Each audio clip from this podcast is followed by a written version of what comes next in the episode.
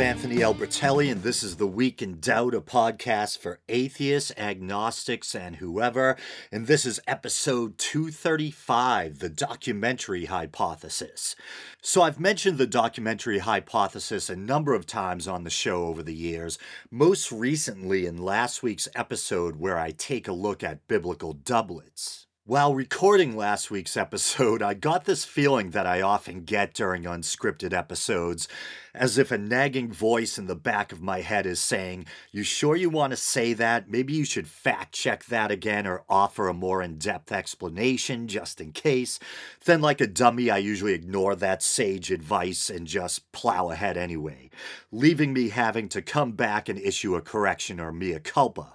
I'm probably making it seem worse than it is with this build up or preamble. I think I just gave a much too simple, perhaps a misleadingly simple, definition of the documentary hypothesis.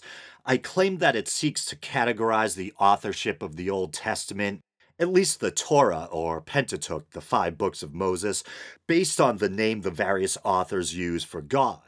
Which is true in part. The documentary hypothesis breaks theorized authorship into four categories E for Elohim or Elohist, J for Yahwist, as in Yahweh. The initial J is used because of the erroneous notion among early scholars or translators that God's name was supposed to be pronounced Jehovah. Don't tell his witnesses. P for the priestly source, which I believe tends to use the names Elohim and El Shaddai for God. And then there's D, or the uh, Deuteronomist source. And to be honest, I'm not sure which name uh, for God D favors, but I think D was last of the categories to be posited. I believe it was suggested in the beginning of the 19th century by biblical scholar Wilhelm de Wet, uh, spelled de Wette, but I think it's pronounced de Wet. But admittedly, there's a lot more to the documentary hypothesis than just simply categorizing the sources based on the use of specific names for God. I find such mistakes on my part usually occur when I'm talking off the cuff and passing about a subject I feel familiar with but haven't revisited or read up on in a while. And I'd like to thank friend and listener Liz Marie for gently echoing my concerns regarding my kind of sloppy or oversimplified explanation. I know I use that phrase, friend and listener, a lot, but I do sincerely consider those of you who I interact with regularly as my friends. Uh, but here's a comment Liz Marie left on the YouTube version of last week's episode. I've actually read The Bible with Sources Revealed by Richard Elliott Friedman on the documentary hypothesis, and it's a great resource to have at home because all the different four sources are highlighted in different colors so that one can read them as standalone documents on their own. And it is very eye opening. I recommend it. Also, it isn't just the name they use for God, but also the idea that Hebrew is an evolving language, so one can tell some parts were written much, much earlier than thought because of the ancient Hebrew used, etc. It is fascinating. And then Dirk Stabbins adds, I'll second Richard Elliott Friedman's book, The Bible with Sources Revealed, as a great book. Guess where I first heard about it? If you took more than one second before saying Robert M. Price on the Bible Geek, then you are dead to me. Free. Friedman does hold that there is an actual Exodus behind the biblical account, and I'm more an Old Testament minimalist, but there's a video here on YouTube called Richard Friedman, the Exodus based on the sources themselves, which I like. It's interesting to watch because he gets so nervous and passionate about the subject, and his comb and his comb over flops around. All right, well, thank you guys. I appreciate the Bible geekery, and I do appreciate it when you guys correct me it may be humbling, but it also spurs me on to investigate further and uh, it helps to keep me honest.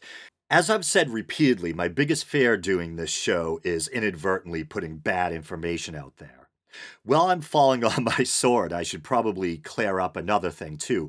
I believe I, I referred to the documentary hypothesis as a theory in passing. The documentary hypothesis is obviously a hypothesis. Uh, I was using theory in the vernacular or layman's sense, not in the scientific sense. Scientifically speaking, a theory is greater than a hypothesis. So, I first learned about the documentary hypothesis years and years ago, around the same time I first learned about doublets, I believe. And in case you missed the last episode, doublets in the world of biblical scholarship are when you have multiple, uh, two or at least two, uh, accounts of the same event in the Bible, sometimes with conflicting details.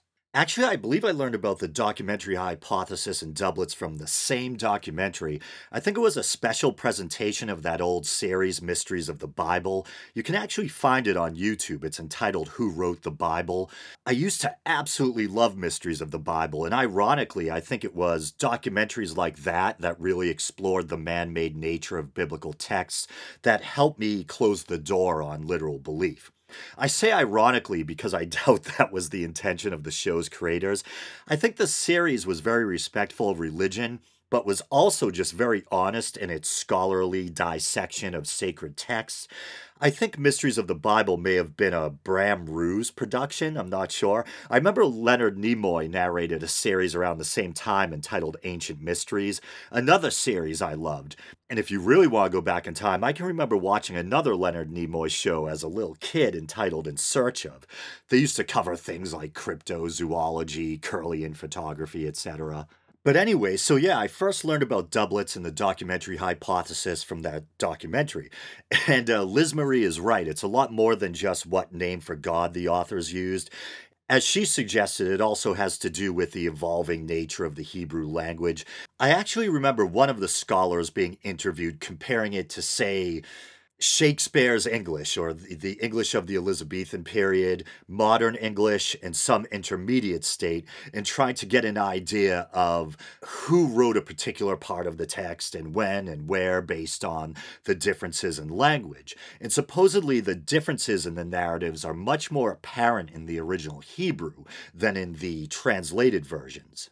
And there's some other interesting factors that come into play too, like how some biblical texts, perhaps the writings that are categorized under E for Elohim seem to emphasize the importance of the second son, echoing the split or schism that took place, leaving a divided nation. You have the kingdom of Judah in the south and the newer kingdom of Israel in the north.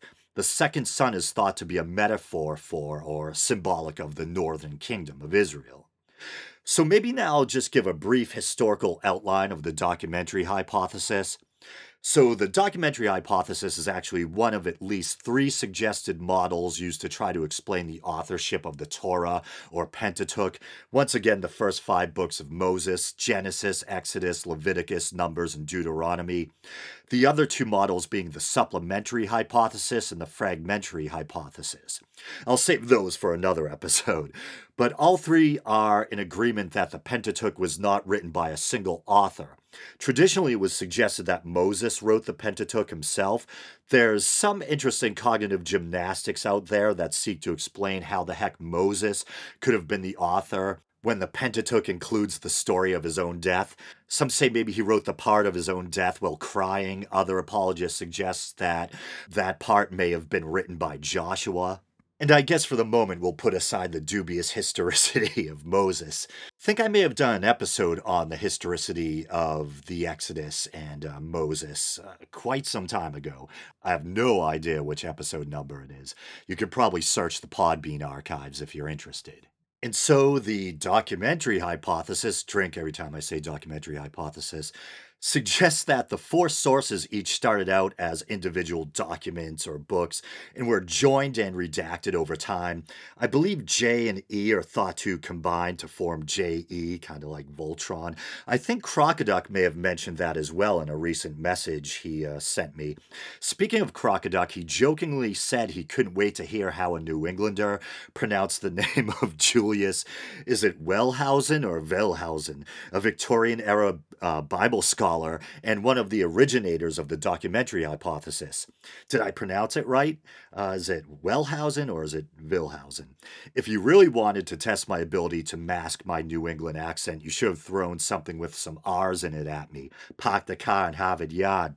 But it, but it was what is wrong with me? Yeah, I am drinking again.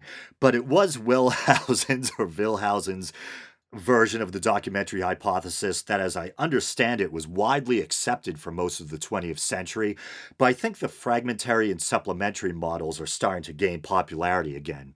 But how much can I say about the documentary hypothesis? I think I'm going to call it a wrap. So thanks, guys. I hope there weren't any errors in this episode. Uh, if there were, I hope they're not too uh, plentiful. Uh, you know the drill Facebook, Twitter, YouTube. If you're watching on YouTube, please like and subscribe. Uh, if you want to help the show out monetarily, you can go to patreon.com slash the week in doubt and help the show out for as little as 99 cents a month. All right, brothers and sisters, until next week.